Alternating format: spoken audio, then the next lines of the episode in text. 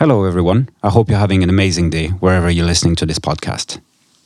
For the second edition, I decided to invite a friend of mine which I met through the Finow Zoo crew, a team of French people organizing parties through the city of Berlin. Barbara Kamuginov is a multi-talented French artist who has a very visual approach to ambient and experimental music. We will discuss here her creative process, as well as what inspires her and drives her to make music, but we'll also talk about issues that women are currently having in the music scene.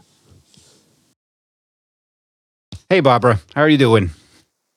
Yay! I'm doing good. I'm going good. I'm really happy because the days are getting longer and longer, so more light. It's super nice. It's a nice feeling after the whole winter, autumn in the dark. Yeah. For sure. First step, getting alive. It seems like it's going to last a little bit longer though, because seeing the snowfall today, I'm feeling like we're not going to have like the shorts and t-shirts weather up until probably June or July, something like that, like last year, very probably.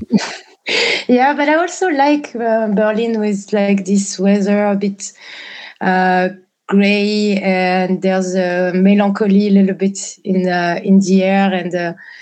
And yeah, it reminds me when I arrived in winter actually in Berlin. So I still have this feeling when I arrived in this moment, and it was winter, and I completely discovered the cold. But I also discovered like a kind of melancholy that I kind of enjoy too. Yeah, for sure. I'd say these gray weather they tend to maybe have us turn inwards instead of outwards. Don't even know if that's a word in English, but instead of outside. So we tend to like get inside the homes, maybe get inside of our minds, make sure that there's not too much shit in there, and just turn that into music. So that's maybe that's why Berlin is such a creative place. I tend to love. I love winter, summer, spring, autumn, any time. Yeah, in this city is gold to me. So you're from south of France too, right? Yeah, I'm from south of France. Yeah, for me to come to Berlin, it was pretty exotic actually, to discover something completely different. And yeah, I'm from. I born in Cahors, close to Toulouse, in a really small village. I grew up. And so completely different than here. But it's something exotic, and it's also what I discover on many different aspects of the city here, and the life that I discover here and the people that I discover. It's exotism can be from the north and not necessarily from the super beautiful beach. It can be from everywhere, and it really helped me to explore a bit more my melancholy, and not some. And for me, melancholy is not something sad. It's something that make me in the middle of things, and I have the feeling that I'm more aware of what's going on around me, and I can take the time to have time for myself and live in the present, and for myself also to be with people.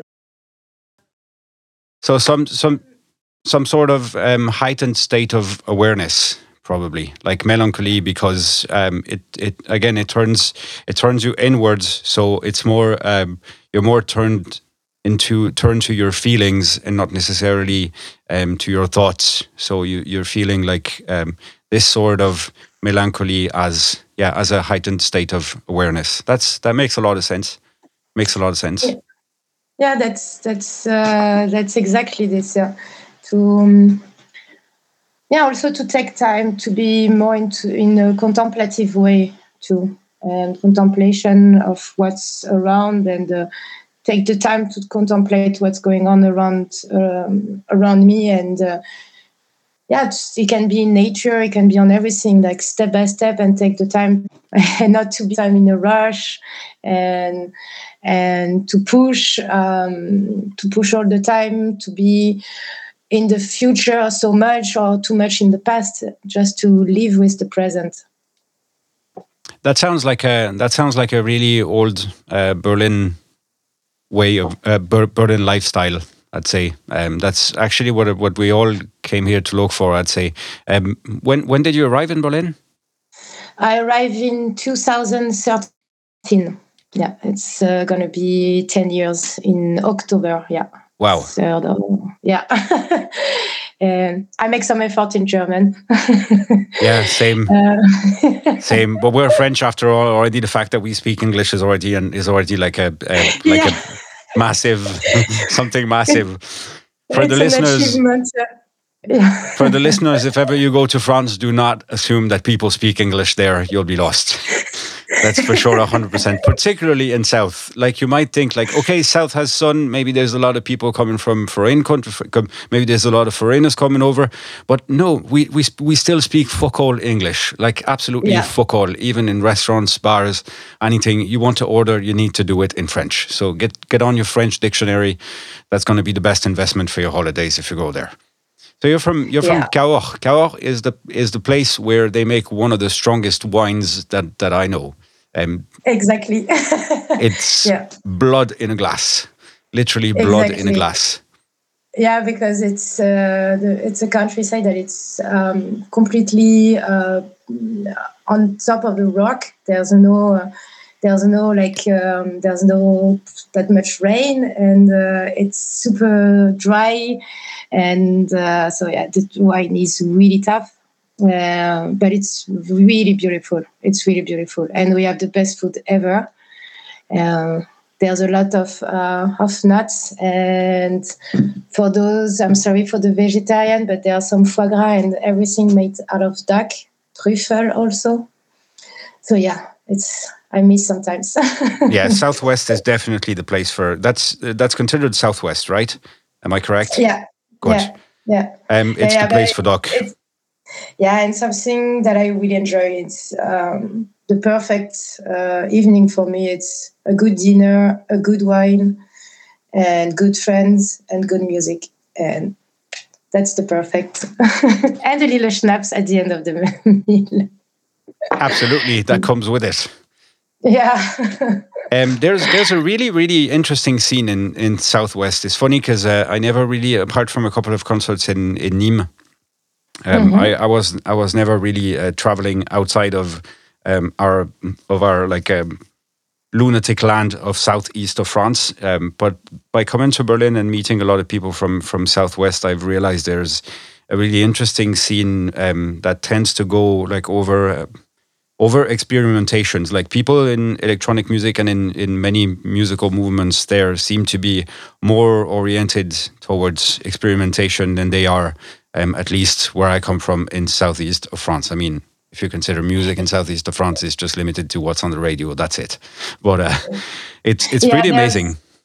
Yeah, there's something because in Toulouse there was like Le Royal Deluxe. This company that made a lot of circus, like a street show, and there's this big festival also, Aurillac, and there's also all this EP from Paris coming in the 80s, 70s. So there's something really roots, I would say, and EP there, and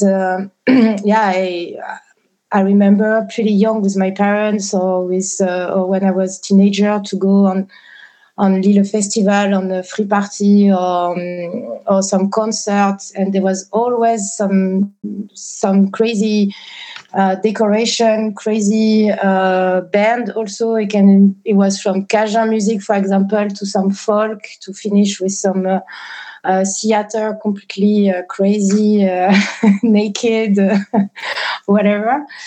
But sounds like fun. Yeah, it was actually fun. But when I arrived in Toulouse, it was in 2001, something like this. It was my first flat, and the guys was living up to my flat. It was a collective. And there was like really big structure in decoration, and there was like the beginning of printing T-shirts and stickers and things and all this merchandising that you can have on on Free Party, and it was really cool to see this feeling of really this collective, how it works with a collective, and from this I learn a lot of things, and I say, I want to do the same.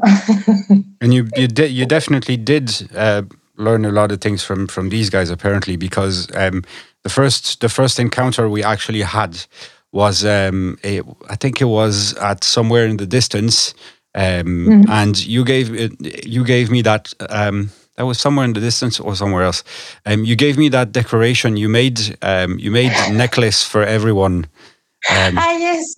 And I still have it in a box. I literally, when you gave it to me, I was like, this shit I'm gonna keep all my life. Like, that's the kind of shit I keep. Friends.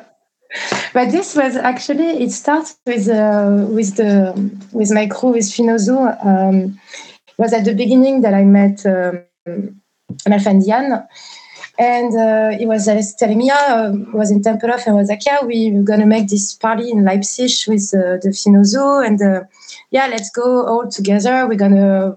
We went there with a bus, and I was like, yeah, I wanted to do something that's all like a summer camp, that we are part of the same crew and stuff. So I was starting to make some origami, and I made like more than 100 necklaces in shape of hearts that I was giving to everybody. And it started with this, and then all the time when we had events, I did this, and all the time, and I have friends, they are 4, 5, 6 different from different party, and it's really cool to see this, to have this. And everybody, you have this one. And yeah, it's funny because we made so many different. I don't know if I still have some from myself. But it's nice. He brings something happy, for sure. But part of something all together. And it's a moment that when you have it in your hands, you exactly remember the moment when you have it. And it's funny, and it's always good when you have your little box of memories, and when you can open it and you have these nice memories coming from directly from just a little earth. For sure. We call that an anchor point. An anchor point is in what's it called? In NLP, an anchor point is basically one thing that is going to involve at least two senses. So it could be touch, it could be visual and touch, it could be smell and visual, it could be touch and smell, it could be taste and smell.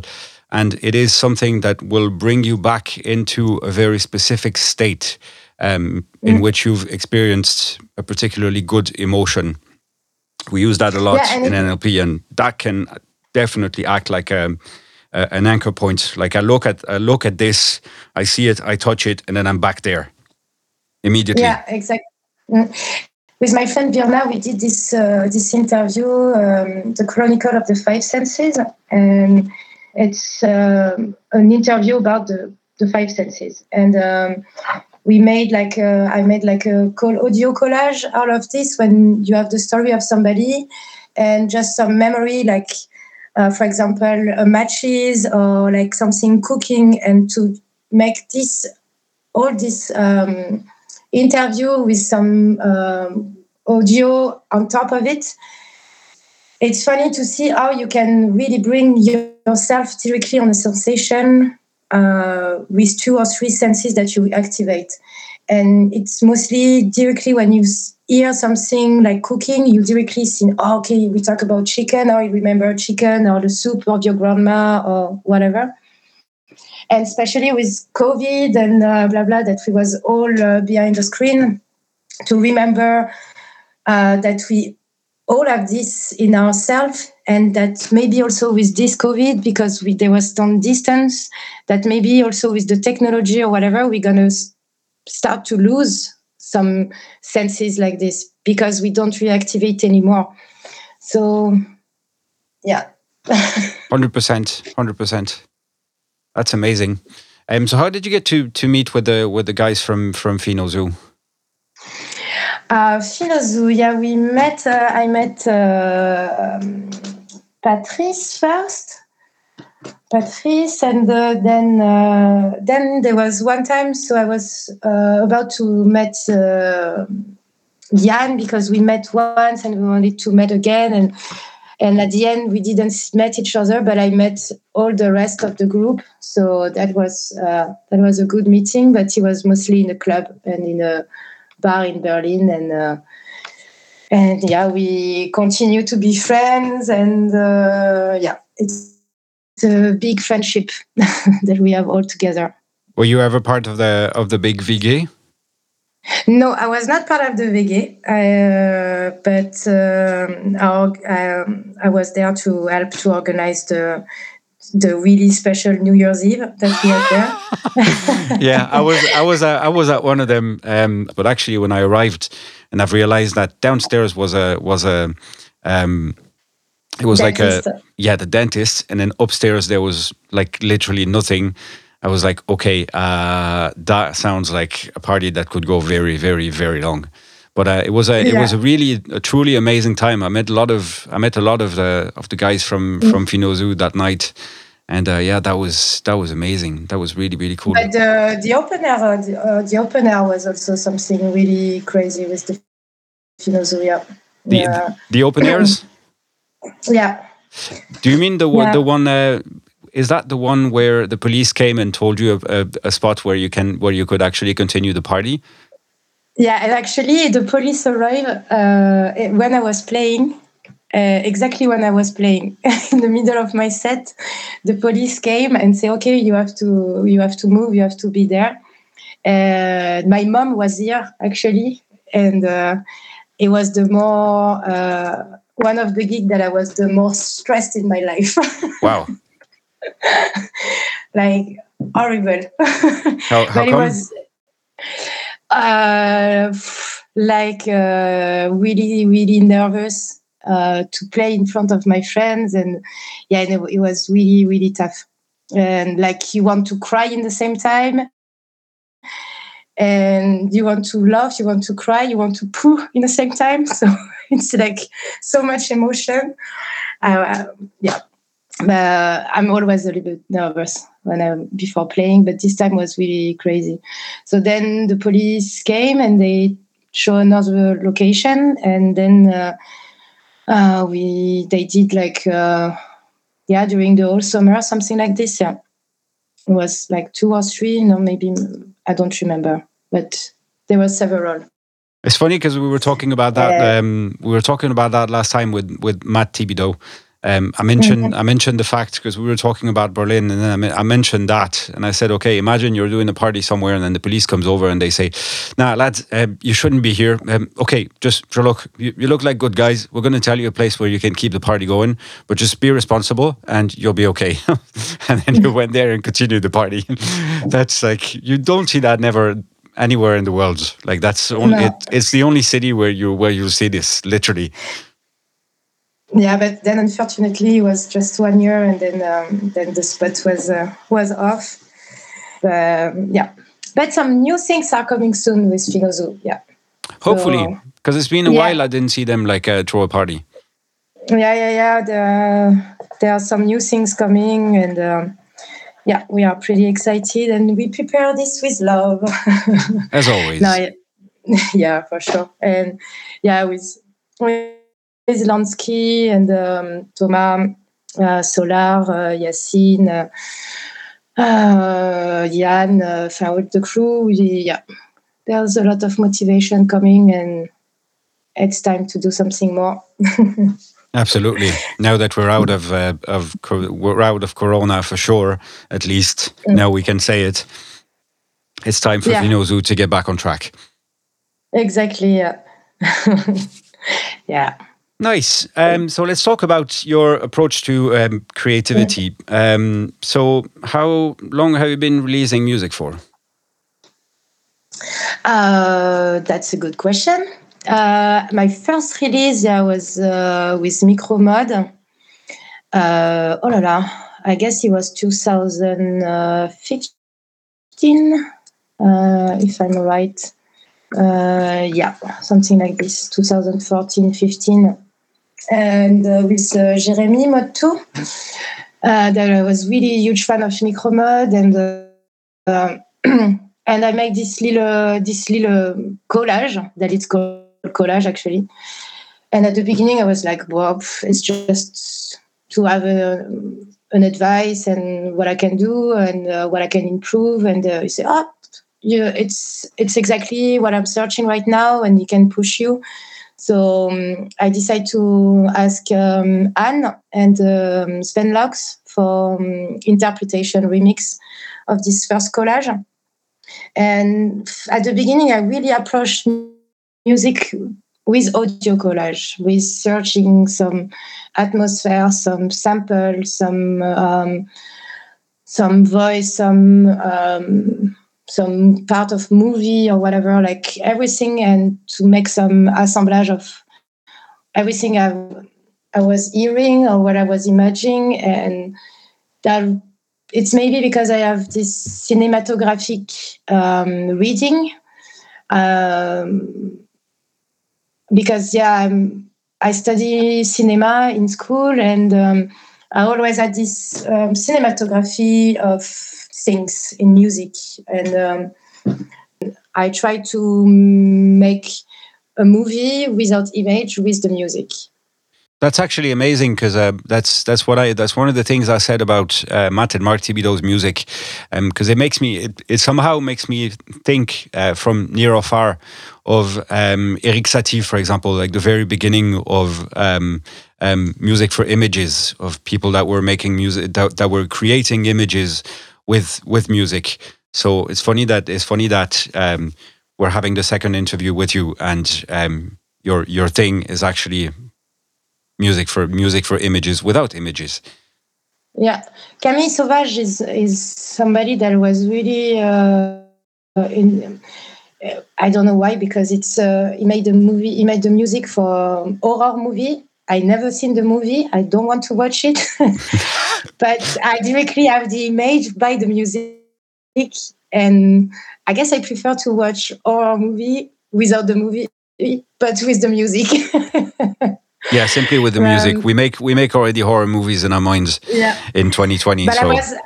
I was also fascinated by this music from this movie Suspiria, from Dario Argento, and it's like épouvante fantasy movie, and the music was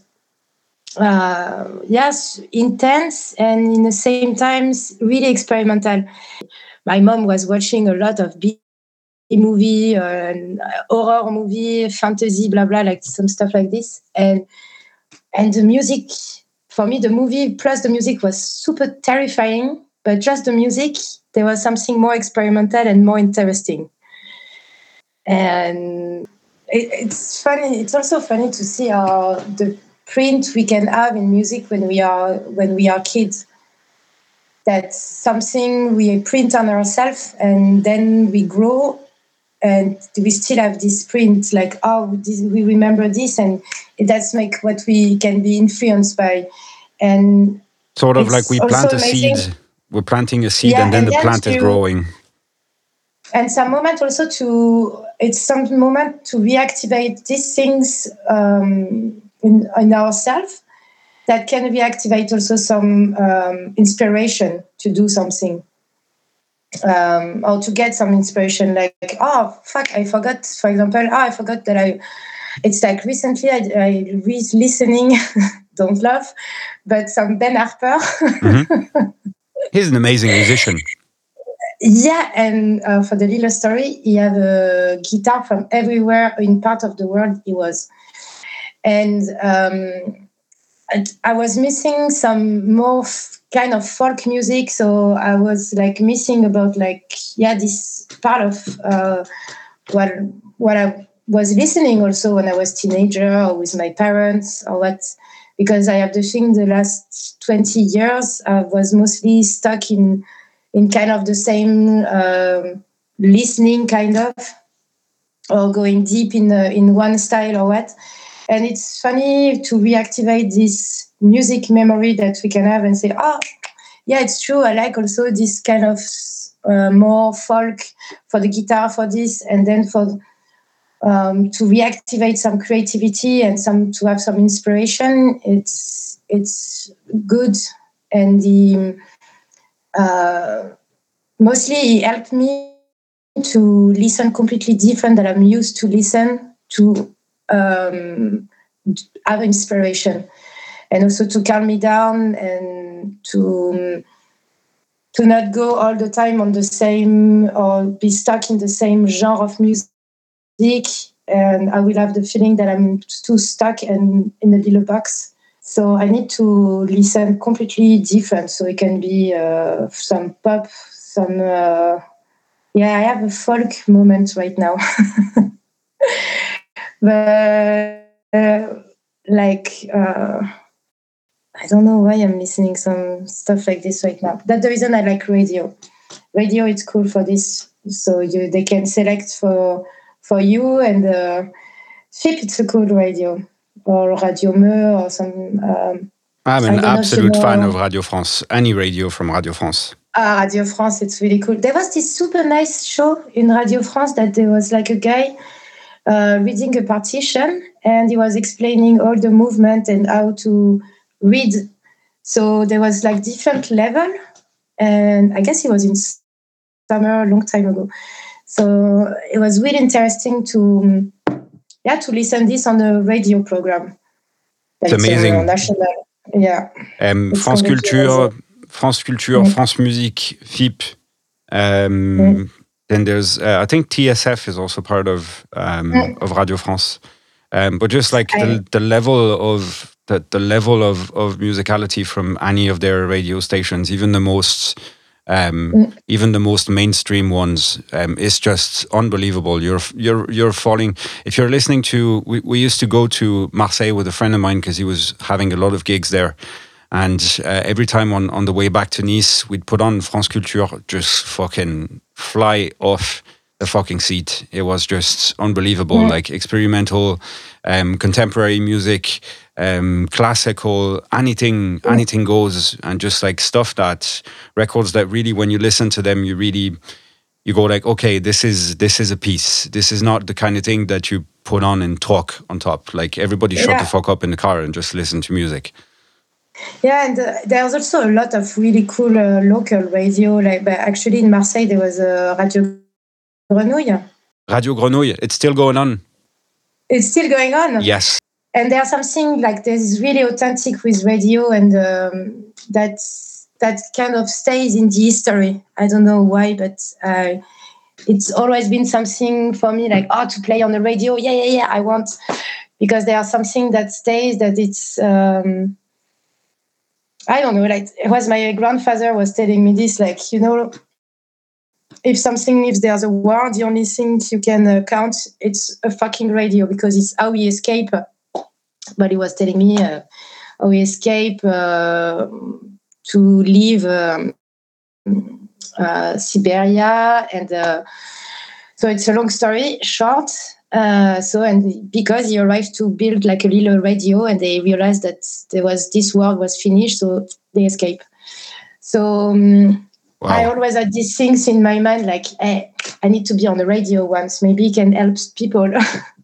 It's definitely something that we share. That we definitely share that. I do have also a true deep love for radio, which also comes from my grandpa, because like his radio up until his death, like he literally died with his radio next to him on his bed, and he definitely had that also that feeling that radio was helping him to escape. I guess it might be a common thing for people that went through war and did all these horrible things. Not all of our grandfathers, thankfully enough, did horrible stuff, but they went through all these horrible times, and like the radio was like, okay, like it might be like bombing outside, but you're turning on that little button and you got music playing on, or you actually know what is going on with the world right now. But actually, I did a radio show with Viclo and Daoust. It was in Montreal for radio. They had this radio show in Montreal. I guess he was also a radio for religious or whatever, something like this. And they have like a show every week or something like this. And it was, and the first thing I was like, it's going to be like on Hertz or just online. And he was like, no, it's on Hertz. So people can really turn the radio and listen to us. And I was like, cool, I'm going to be on the radio in Canada. That's so amazing. To me, radio was I guess you do remember also the times when the radio was actually playing sometimes good music. There was a bit of shit, but there was a bit also like quite a lot of good stuff. Like whenever the music industry was very different, and radio has always been. I mean, if you even look at the history of electronic music, Jeff Mills started as a radio DJ, and this is how the whole techno thing kind of kicked off. All the lads from Detroit were inspired by Dynasty also. Dynasty, Jesus Christ, Dynasty. Yeah, the whole hip hop movement. Radio Nova. But now Radio Nova, it's not what it was, but it was a big independent platform. Yeah, Radio Nova, but. Laurent Garnier was playing on Radio Nova. Ah yes, I did. He said he actually learned with the there was an old. I think if my memory is good enough, I think he said one of the bosses from the radio, or one of the dons from that radio, actually taught him how to speak on the radio, how to have a sexy voice on the radio, which I've never learned actually myself. But I should actually learn that. That would maybe add something to the podcast. But he said this guy taught him how to present records and how to speak on the radio, the art of how to speak on the radio. Those were the days. Like those were the days when you were discovering music. Like literally, this is why radio was so great and could be great again someday. Yeah, and it's completely, and you can discover a lot of things, and it brings the voice is different, the sounds different. I don't know, there's something more warm with this with the radio, and there's this educational part that it's important, and it's true that. When you have some quality program like Radio France, and you can jump from classical music to funk to rock to hip hop to, and with some quality of speakers and thematic or whatever, that's bring a lot of education to people. So the radio and the idea of music collage to me sounds like a logical suit, like something that where elements are following each other. You were quite inspired by the radio and quite fascinated by the radio, that connection with your grandfather, and then your idea of making music after studying cinema. Your idea of making music is based on collage. That to me makes enormous sense and explains quite a bit about your music. Should we listen to maybe this collage piece? Yeah. Good.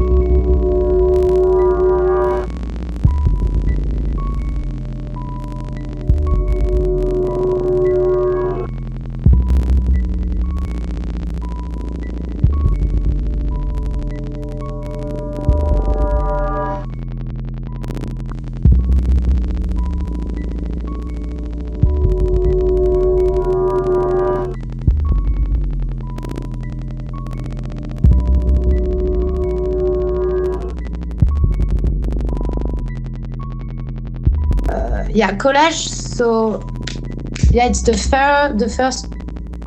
kind of first experimentation that I did, and that makes sense also for other people.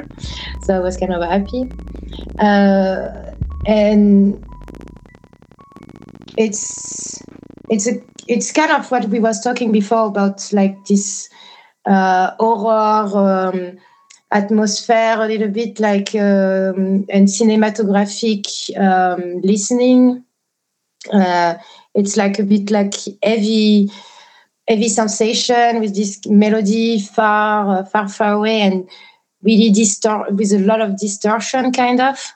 With distortion, yeah. And something far away, we don't really know what's going on, but we don't know. Let's explore what's going on inside this story. And so Sven and Anne did this interpretation, and it's how I start then to make some other track. It makes me think of Organization. You know this band? Ah, no. So the Organization was like in the beginning of people starting to think, okay, music is not necessarily... learning to play piano and spending hours to learn how to read the score and being able to create with that. Music is also like, it was basically the beginning of experimentation, the beginning of people redefining what music can be, not necessarily what music is, because music is everything. But saying like, there are things which tend to be associated with noise these days, that can be also considered music.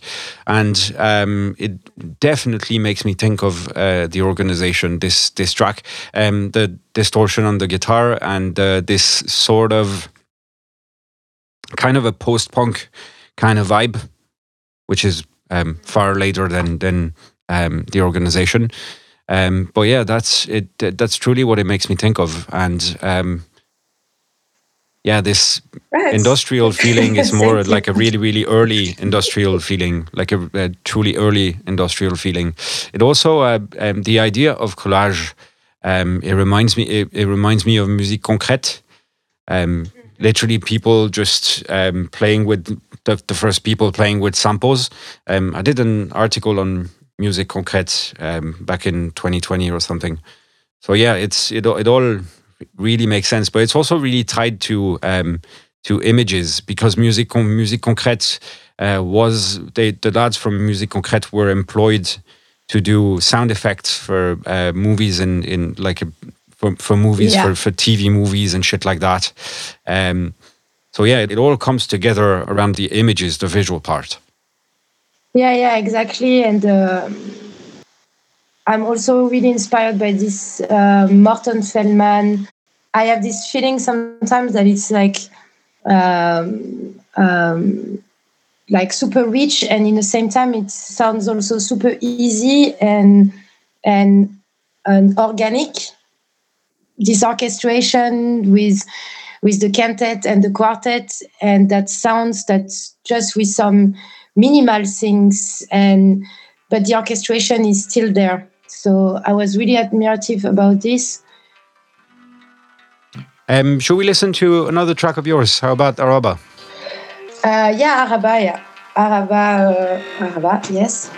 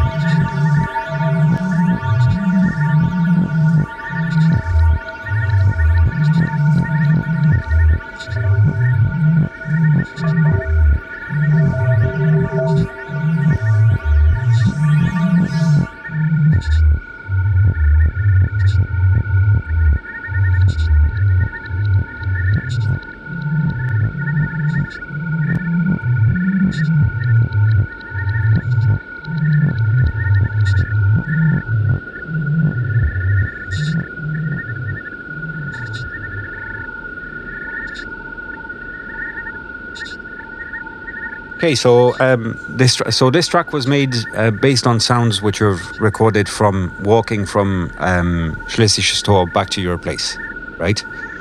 Yes. It was from Schlesisches Busch, exactly from my place, and it's like 15 minutes by walk.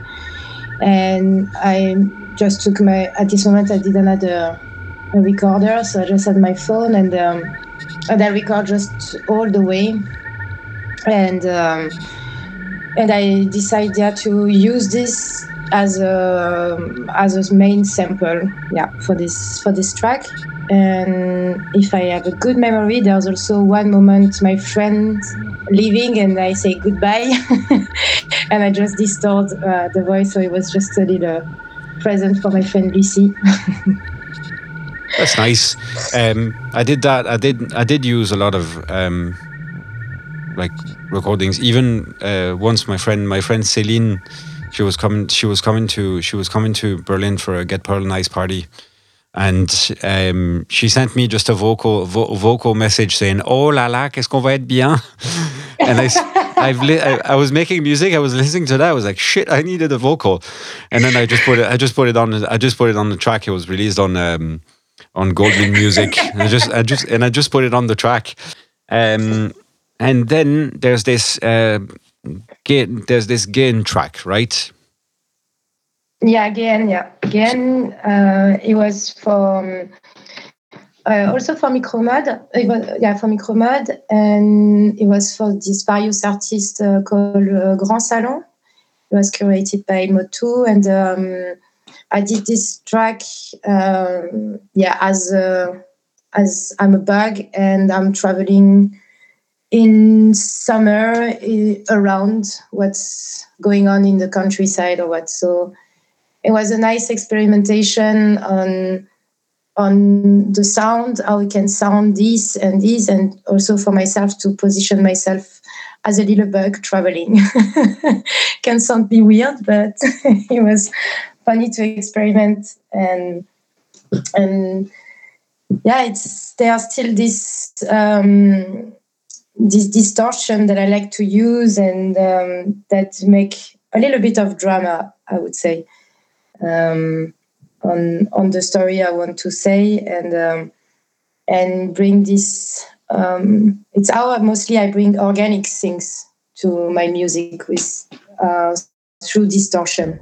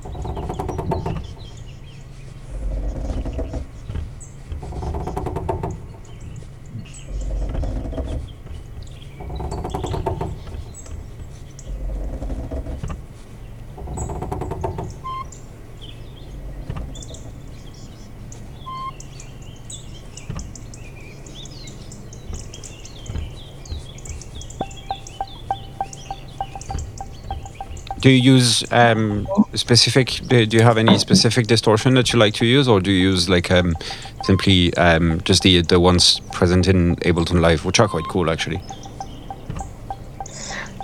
Depends. It's more that I search a sound, and it can be a sound that I record and then I completely distort on Ableton, or it can be something really specific that I'm gonna search. And there's a lot also of library of sound, and you can really have like some old machine sound, for example. So you have really a lot of library, and I mostly search by keyword sometimes in this library, like. Is it the American library? No, there's BBC. Okay. But I'm not gonna give all my tricks.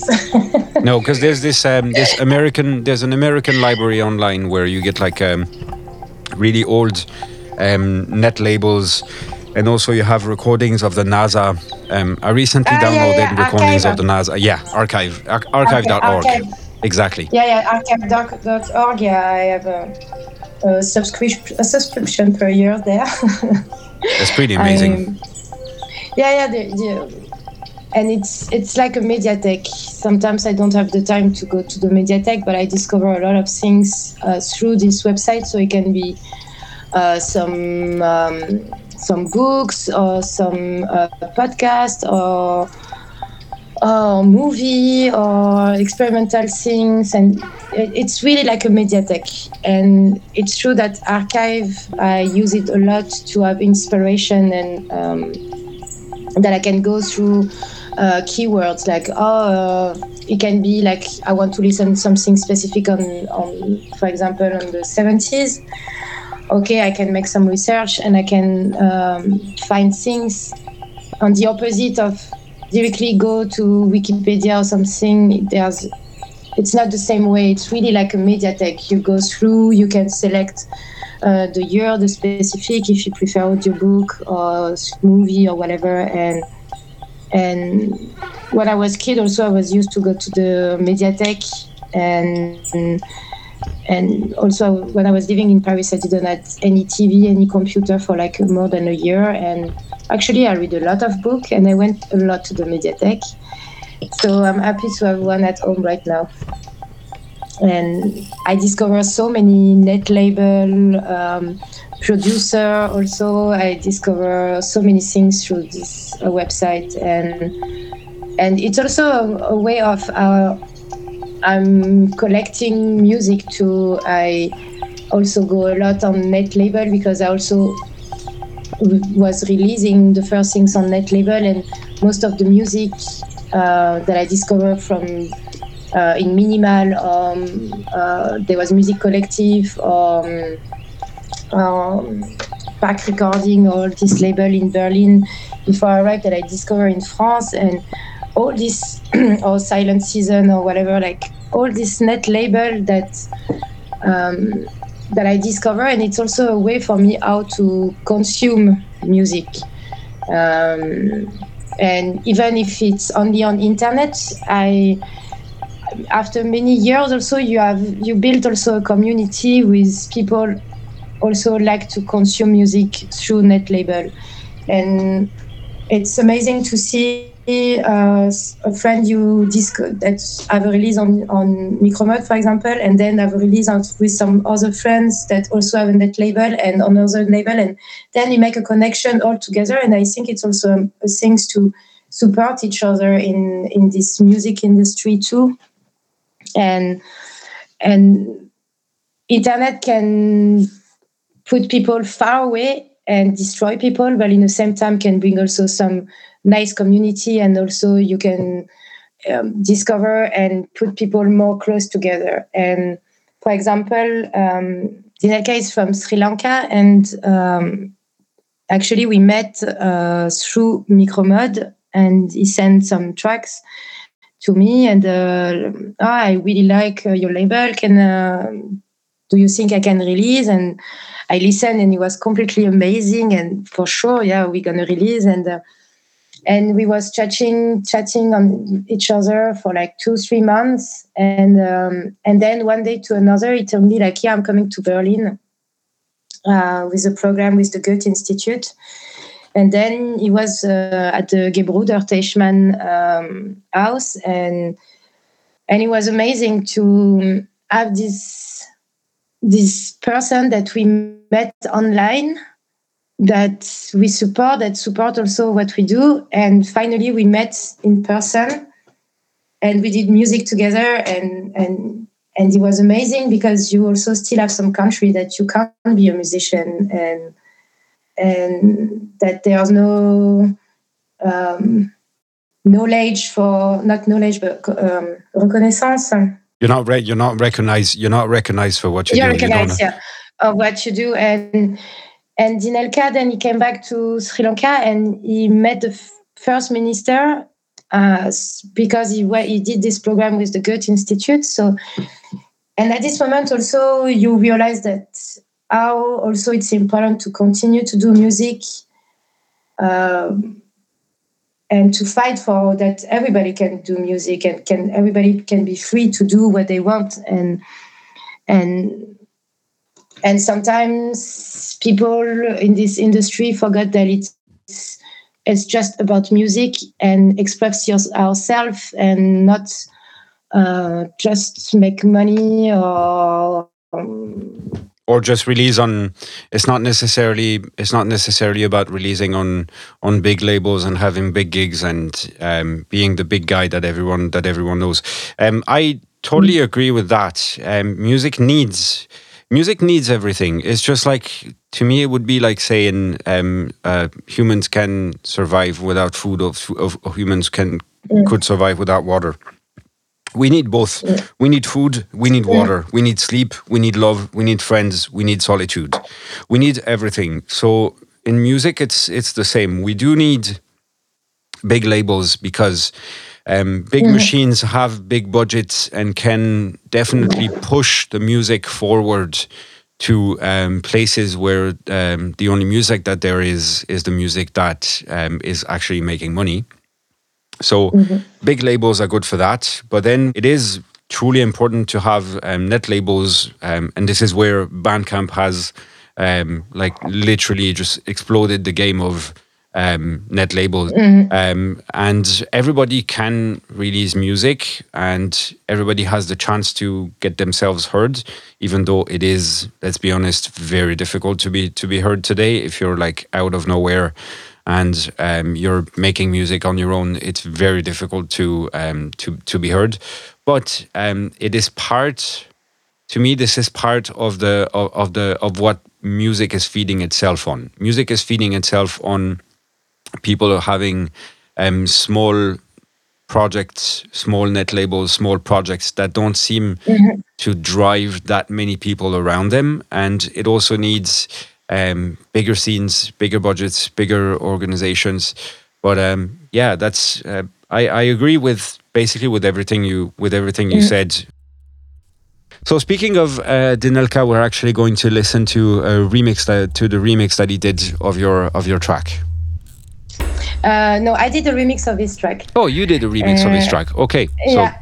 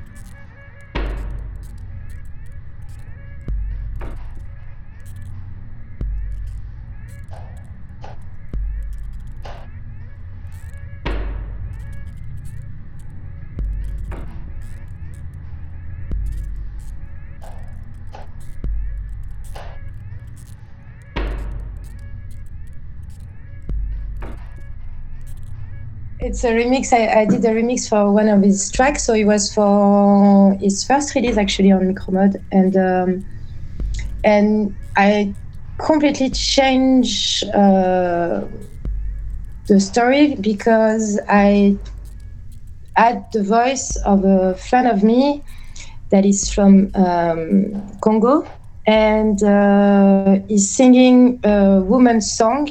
So he tried to use a voice of a woman, and I put it in this on top of this track, and it was funny because he gives completely another reading of the first one, but also brings something in the story of what he was releasing. It was amazing to add something more light and still in the same vibe actually that he have. And to put a bit of more light and softness on what he was bringing by bringing something from Africa and Dinelka from Sri Lanka and me living in Berlin, and to mix all these things was pretty interesting, yeah. And it was also the first time that I had some vocal on my work. I was mostly never using vocal, and was the first time that I was working on it. And it's difficult, but step by step, I have to manage more and more to use vocal in my track. It's a nightmare. From my perspective, using vocals is an absolute fucking nightmare. But I guess it's something. It's something to learn. It's just like whenever you don't know how to get piano chords to come in, or like how to manage a rhythm section for people making ambient only or orchestrations only music. Whenever they have to put on like a heavy rhythmic section, it can be hard. But it's definitely something that there's a learning curve for that. Yeah, it's because it depends how you record the voice and what you can bring some effect and to when you arrive on Ableton and you have all this yellow button, you're like, oh fuck. It's gonna be a nightmare. So imagine the people that actually were making music like in the 60s or in the 70s, and they're like, yeah, I love music, and then they get into a studio and they get into these places like covered from top to bottom of like analog gear. And even imagine you would have come to the BBC studios, let's say in the 60s, when they were making all of this homemade gear that they were doing back in the days, that were looking more like a nuclear power plant than an actual music studio. I would have been like, okay, am I going to press a button and the whole building is going to fall apart? Or tell me, like, what's going on? Like Homer Simpson in the nuclear power central. Like, is it okay if I press that button? Are we still going to be alive? Oh no, it's just going to compress the vocals. Fine, grand. Then I can press it. Yeah. Like it, continue, like it. This Dinelka, it was with this remix that I use vocal, and then I met Cecilia, that I now start to work with, and she's a poet, and so she started to give me some poem that she record, and she was trusting me how I can handle the text, because she's speaking in Portuguese, and she really let me carte blanche to cut what it was sounding good and how I can use some part, even if I don't really understand the lyrics. Do you know this band called band? There's like two people. It's called Sam Paris. It was really they had an album released in 2006,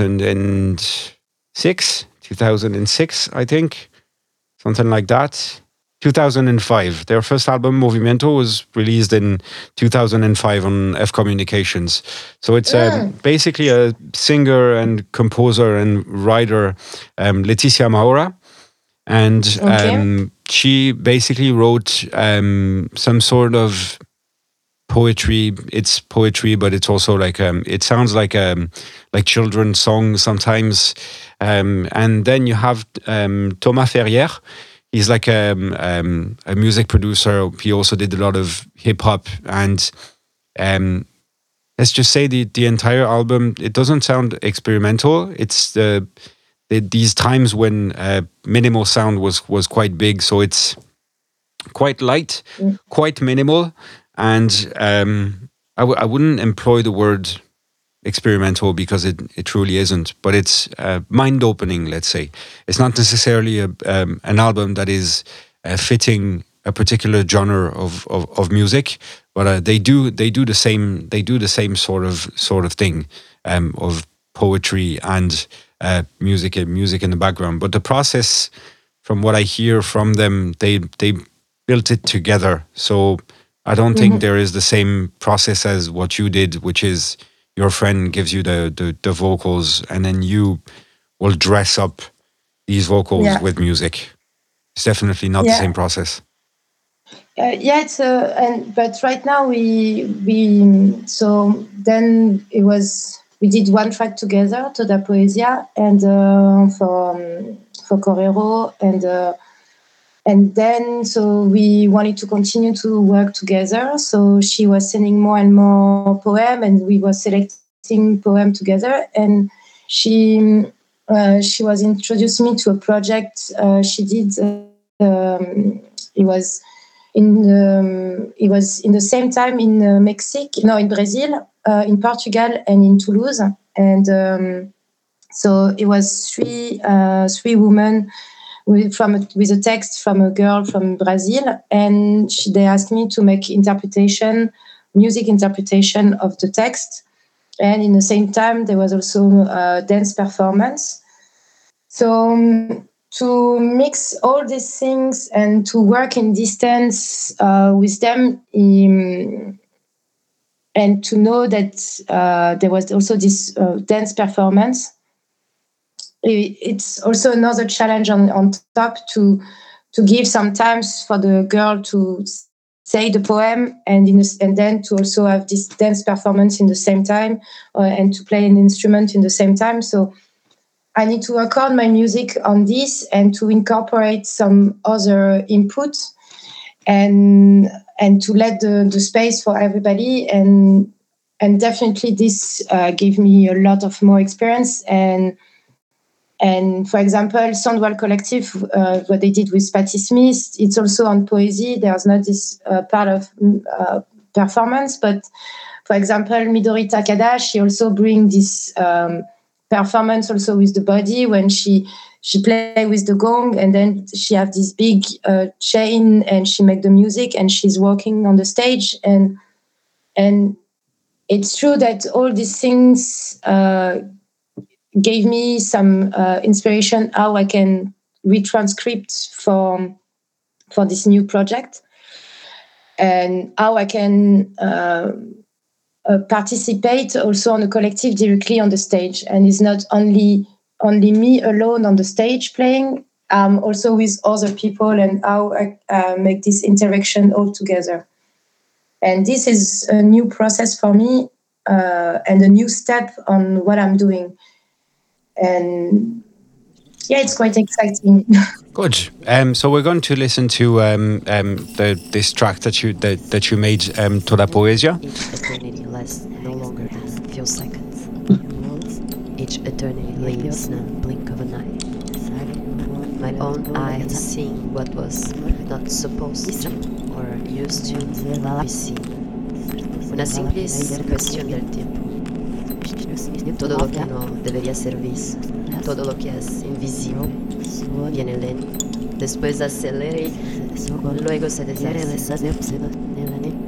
Those words, silences, I found a fleeting certitude, de que encontraría en mí palabras otras, palabras nuevas, así, de pronto, hasta que los dos al nuevo llegase.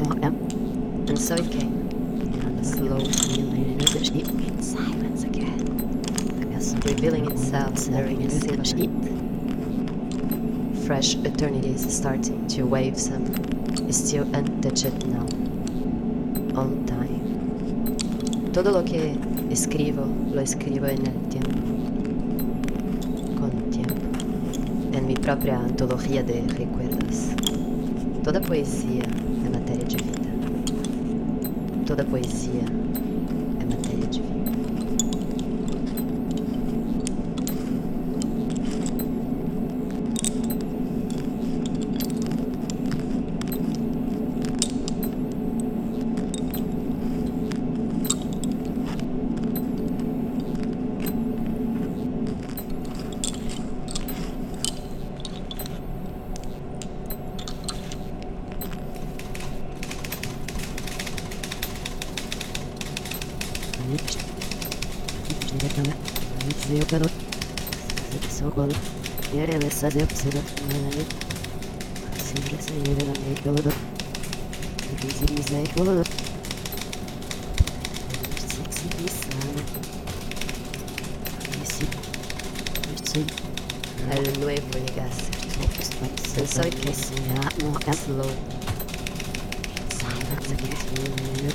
Revealing itself during a single episode.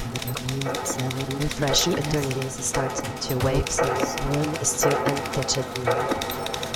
On time. Todo lo que escribo, lo escribo en el tiempo. Hasta que los dos el nuevo regreso. And so it takes me slow. Revealing itself during a single episode. Fresh eternities starting to wave sound. is still untouched now, on time.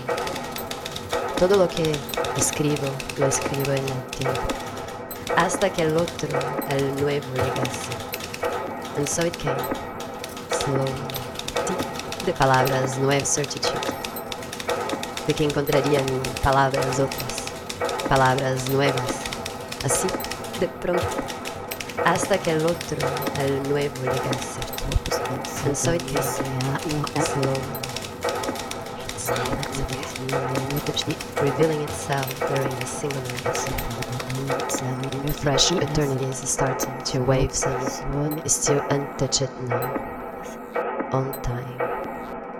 Todo lo que escribo, lo escribo en el tiempo. Each eternity lasts no longer than a few seconds. Each eternity leaves in a blink of an eye. My own eyes seeing what was not supposed to or used to be seen. Una simple cuestión del tiempo. Todo lo que no debería ser visto, todo lo que es invisible, viene lento, después acelera y luego se deshace.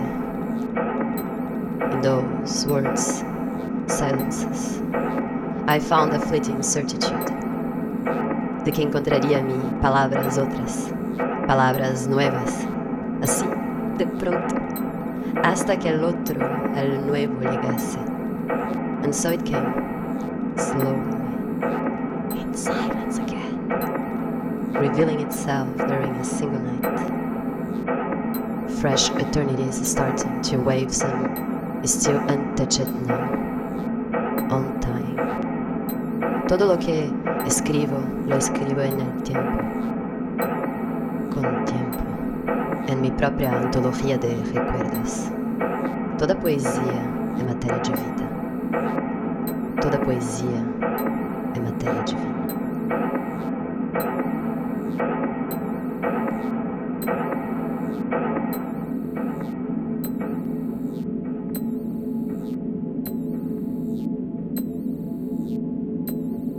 Amazing. So, and as a The last track you wanted to present is actually an edit of Billie Holiday, right? Yeah, it's just a sample that I took from her, from a really old track, Yesterday's, and I made this little experimentation to. With another genre, it's not kind of a new genre that I'm a bit more punchy and less dark maybe. But and I did another one for Ertak. It will be out soon, I guess.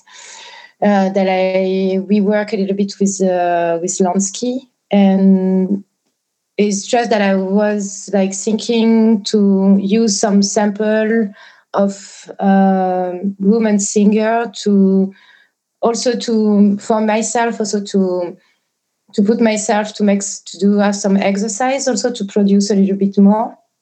So I put myself to choose some artists and I choose some sample that they are already too old so I can use it and to make some production exercise and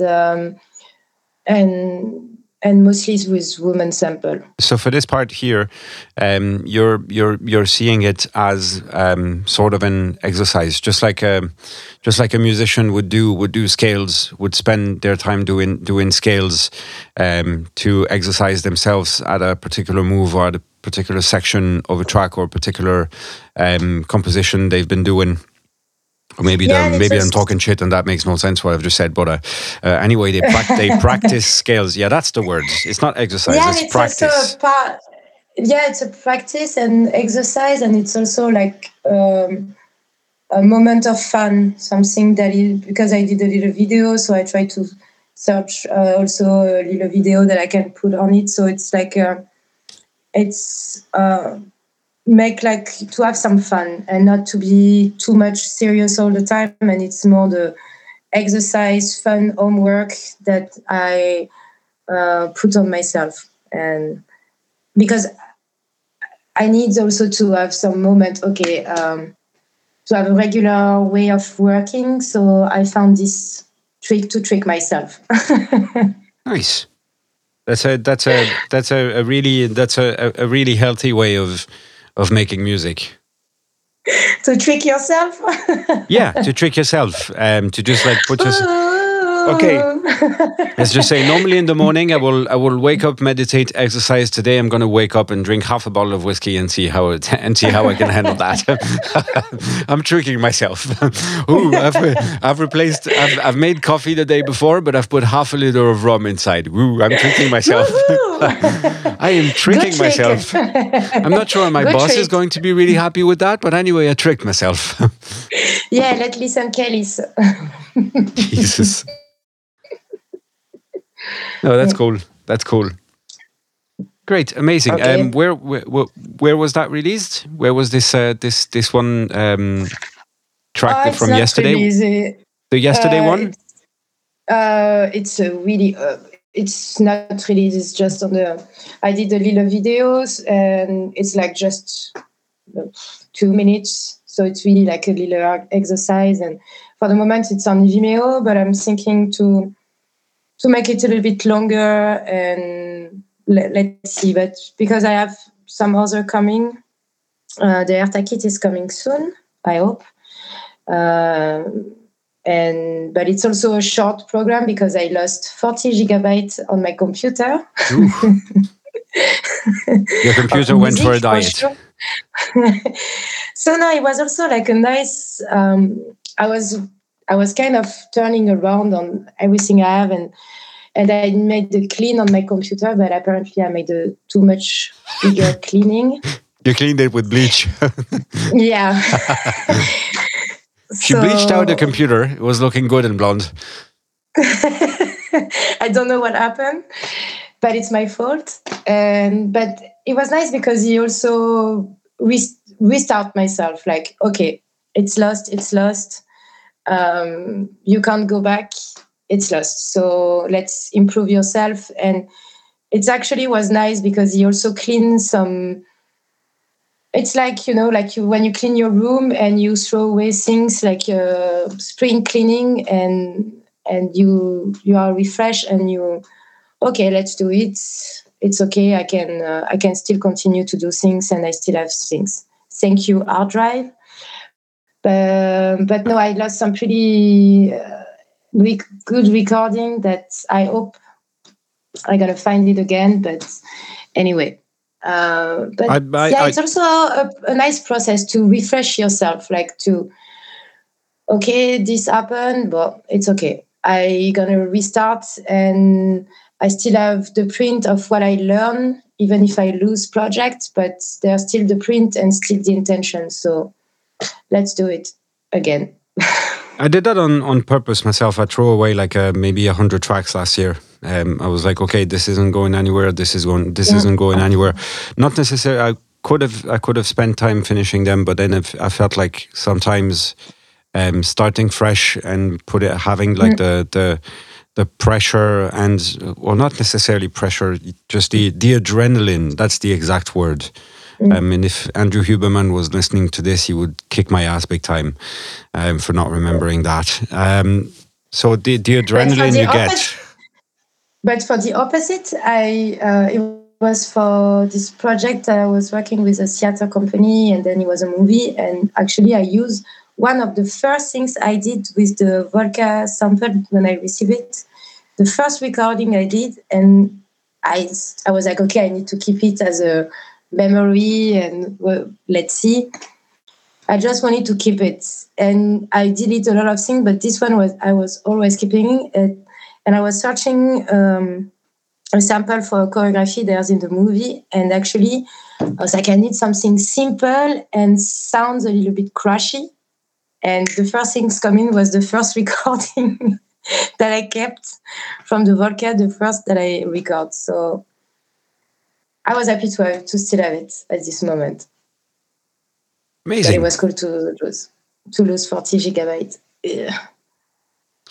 So before we lose this track, we're gonna listen to it for now. This Yesterday edit from Billie Holiday.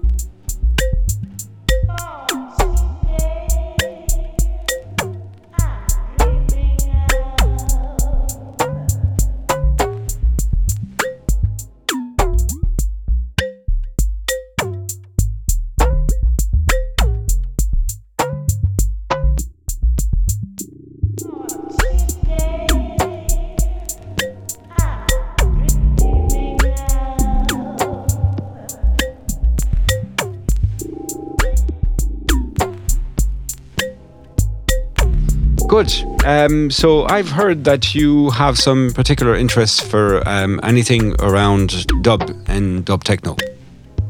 Yes. Actually, when I arrived in Berlin, actually I was more in discovering at this moment dub, and especially like Silent Season.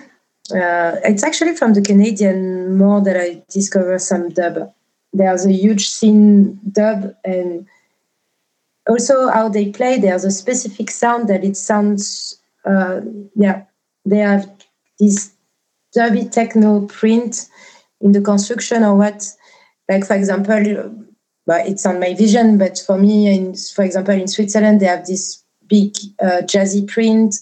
In France it's different, in Berlin it's different, and Canada for me there's a big dub scene. And there's Insectorama. I guess they're also from. I'm not sure, but Insectorama is he's German. Markus Mansour is German. Yeah. But Silent Season, they are from Vancouver, I discovered before there was Bandcamp. He was from a blog, and I still listen a lot. There's also this, it's not really dub, but it's in between. There's Nicht. I guess they are from, I don't know exactly who they are from. And actually, I make a call for this. Who are you? I try to stalk them. No, it's horrible what I'm saying. But no, they're especially this person, Docetisme. I really like what he's doing, this concept. Is there anything in particular? Is there anything in particular that catches your attention whenever you're listening to music? Whenever you're looking for music to listen, or maybe whenever you're looking for music to play, is there anything that will catch your attention or will make you buy the track more than anything else? It depends the mood I am, what I'm searching also, and. I know that when I'm really in the digging mood, I know that directly I will go on ambient and dub. And it's the first things that I will dig. And I search a mood. Okay, you're searching for a mood, meaning you're searching for someone to have an atmosphere of their own. Like something that transports you. It's going to be more, what you're looking for is more music that will transport you to another place, basically. Exactly. Right. That's exactly, yeah. And what can transport me, that I can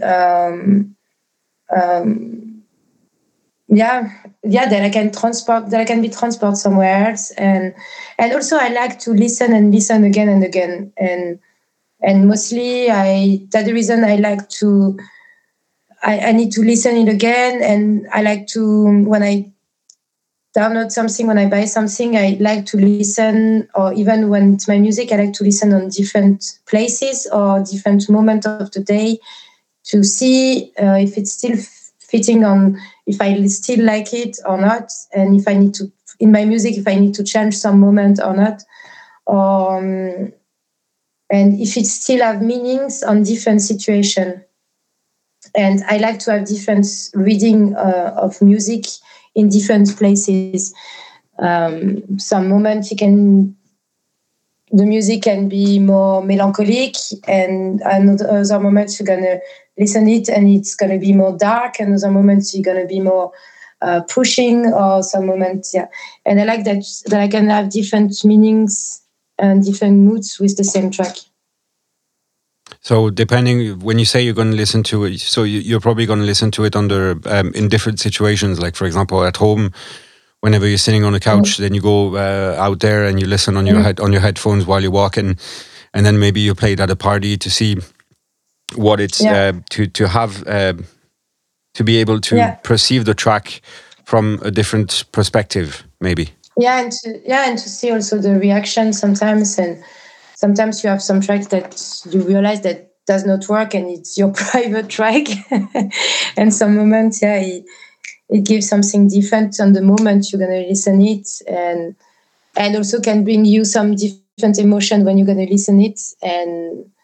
And some moments it's not the moment to listen it, and you're gonna let the track for a while. And one another moment, like I'm gonna listen it again, and it works. Yeah, 100%. There's like albums which are which you need to digest. I think it's Rock and Roll Animal from Lou Reed that takes it. It takes. I bought it when I was maybe 18 years old, and then I started to listen to it when I was 25, 26. My sister said, "Yeah, that's the kind of album that you leave. You leave it somewhere. You know, you'll listen to it." And I'm doing the same right now with Tutu from Miles Davis. Everyone said Tutu was like the album from Miles Davis, but it was made at a time when we completely banned the subs from music, which is completely stupid. But I'm starting to listen to it again right now and starting to understand it. I get what you mean. Same as when you're DJing, sometimes there's like an amazing, great piece. And if you play it at the wrong moment, you're basically emptying the floor and you're killing the mood. Do you have any particular goal whenever you're... playing music or making music? Do you have any? Are you chasing something while as making music or as being part of the music? I really like when the music I do. I like when people they are at home and sitting and listen some mixtape that I'm doing or some track. I like to have this feeling that, and for me it's a big. Recognition if people are taking the time to listen and be at home. So that's my goal, that people can sit and listen what I'm doing at home, and I'm not necessarily searching to have a big a crowd in front of me, and because it's pretty scary and difficult also to make people dancing on for me. But for me, my goal it's like to bring something at home to people. So can sound like a Michael Jackson song. It could. But I see this as so. There's different perspectives to that, different points of view, and people could see it as Like you're making a mix, and you're missing that connection to people. What you are doing, and this is where it's exceptional, it is that you are seeing this as from the point of view of people not taking the time to listen to music, and this is where it is gold to me, because this is absolutely true. Since probably, I would say, since maybe 30 years. People do not sit down in their couch and put on a record and really listen to the record and shut the fuck up and listen to the music and enjoy it. And so what you're trying to achieve here is actually something that's pretty noble. It is, you are aiming to basically do something from a point in which you feel enough in comfort to be able to express yourself. And you're trying to achieve a purpose that is, one, pretty hard, and two, pretty noble. Like really, I think when you really think this through, aiming for people to take some time at home to listen to one of your performances or one of your podcasts. I don't think there's many artists that can claim that today. Yeah. I want to be an electronic radio show by myself, maybe. No, but it's more than a radio show. It's really more. I feel it's more special than a radio show. You want people to be able to gift themselves the time at home in their comfortable space, in their space that they know, to be able to experience what a gift that you're giving to them. Yeah, and to bring them in a travel, and they can stay at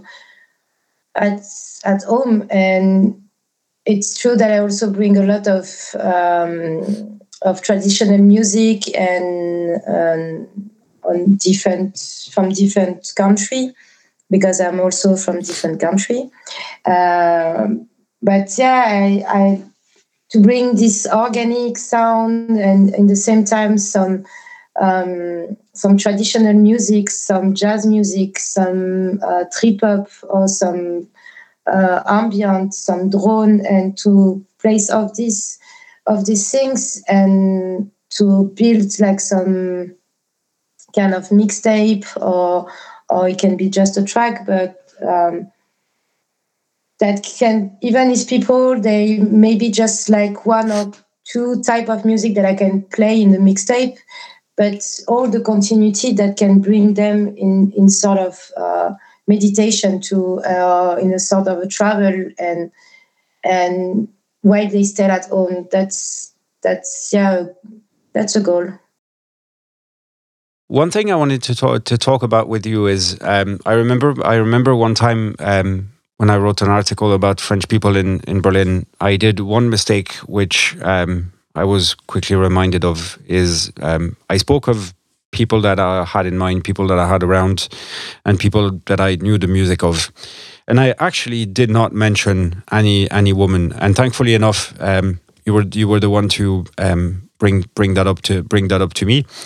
And I feel like it is actually something really important, and especially us men don't necessarily realize the importance of it.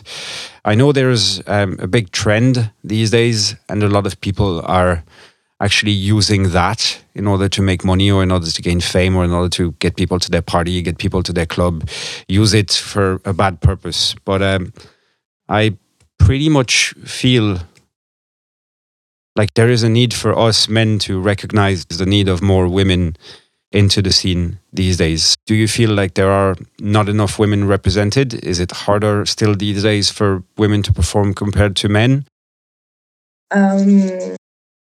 About the article, that's when I see the article, and some of my friends show me the article, and the first things was like, okay, there's also some women also in Berlin as French and make music. Something that I really recognize is, because I'm from this scene, this ambient scene, There's a lot of women actually in ambient, and also in the scene, it's something that it's really easy, and because we mostly know just only by internet or whatever, so there's no like gender on this.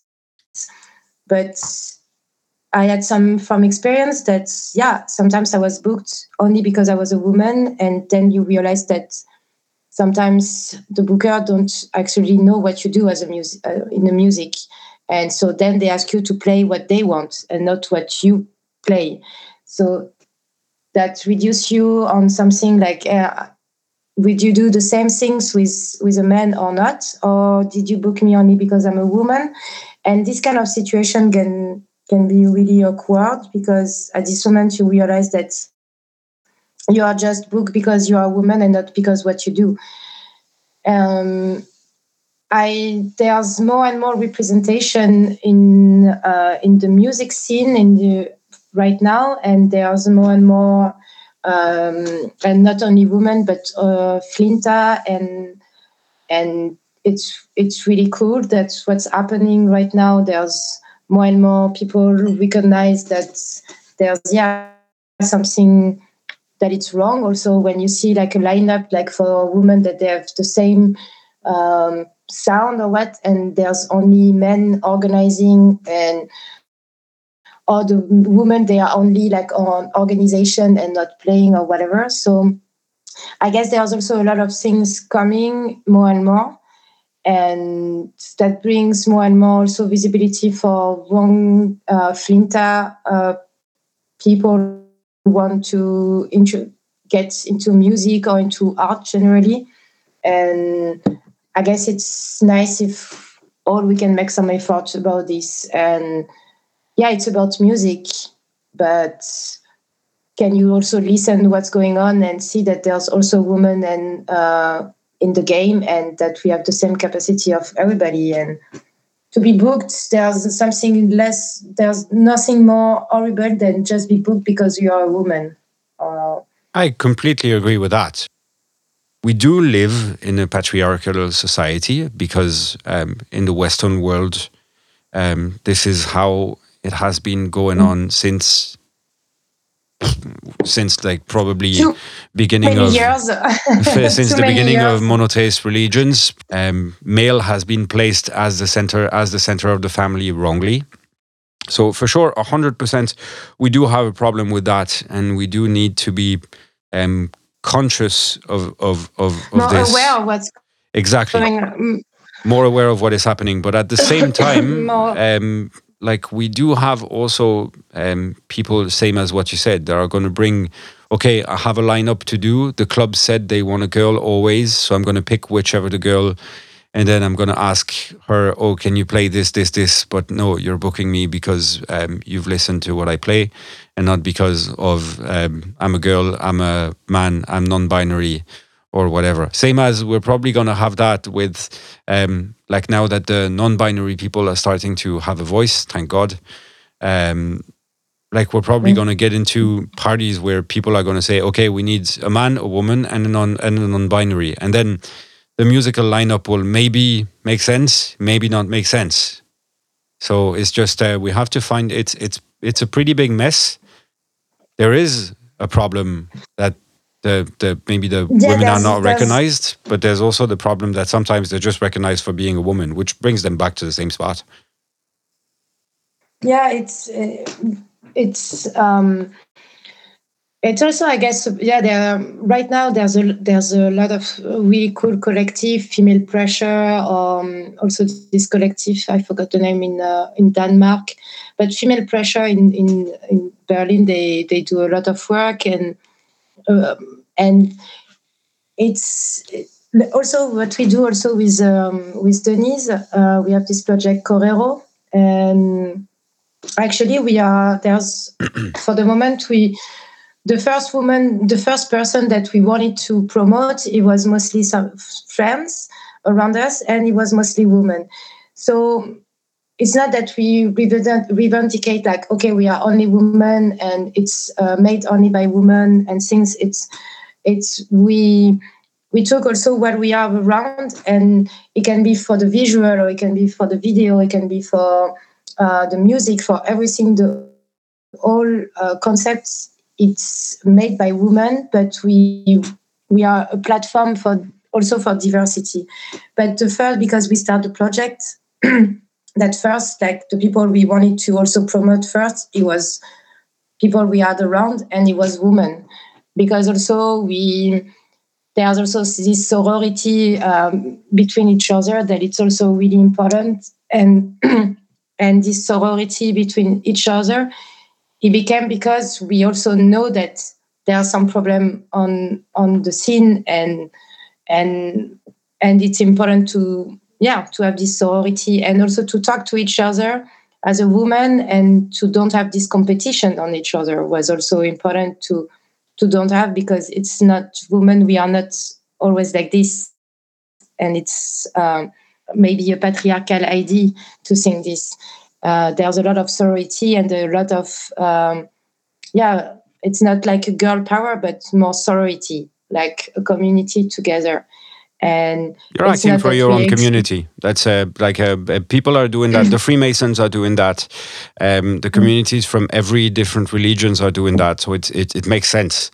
Like you're doing something attached to a cause that you want to defend, and which is impacting you. Community. My community, it's music. So I'm doing something for my community in music, on the music scene, and it can be on every genre, on everything. So it's not specifically on acting that it's on electronic music. You have still some country in the world that when you are a woman and you can't be a musician, you can't do music, you can't express yourself. So you can't work, you can have a driving license or what. So there's a bigger problem also behind. It's not only music, it's the women rights also behind. But it's another bigger topic. But it is an enormous topic.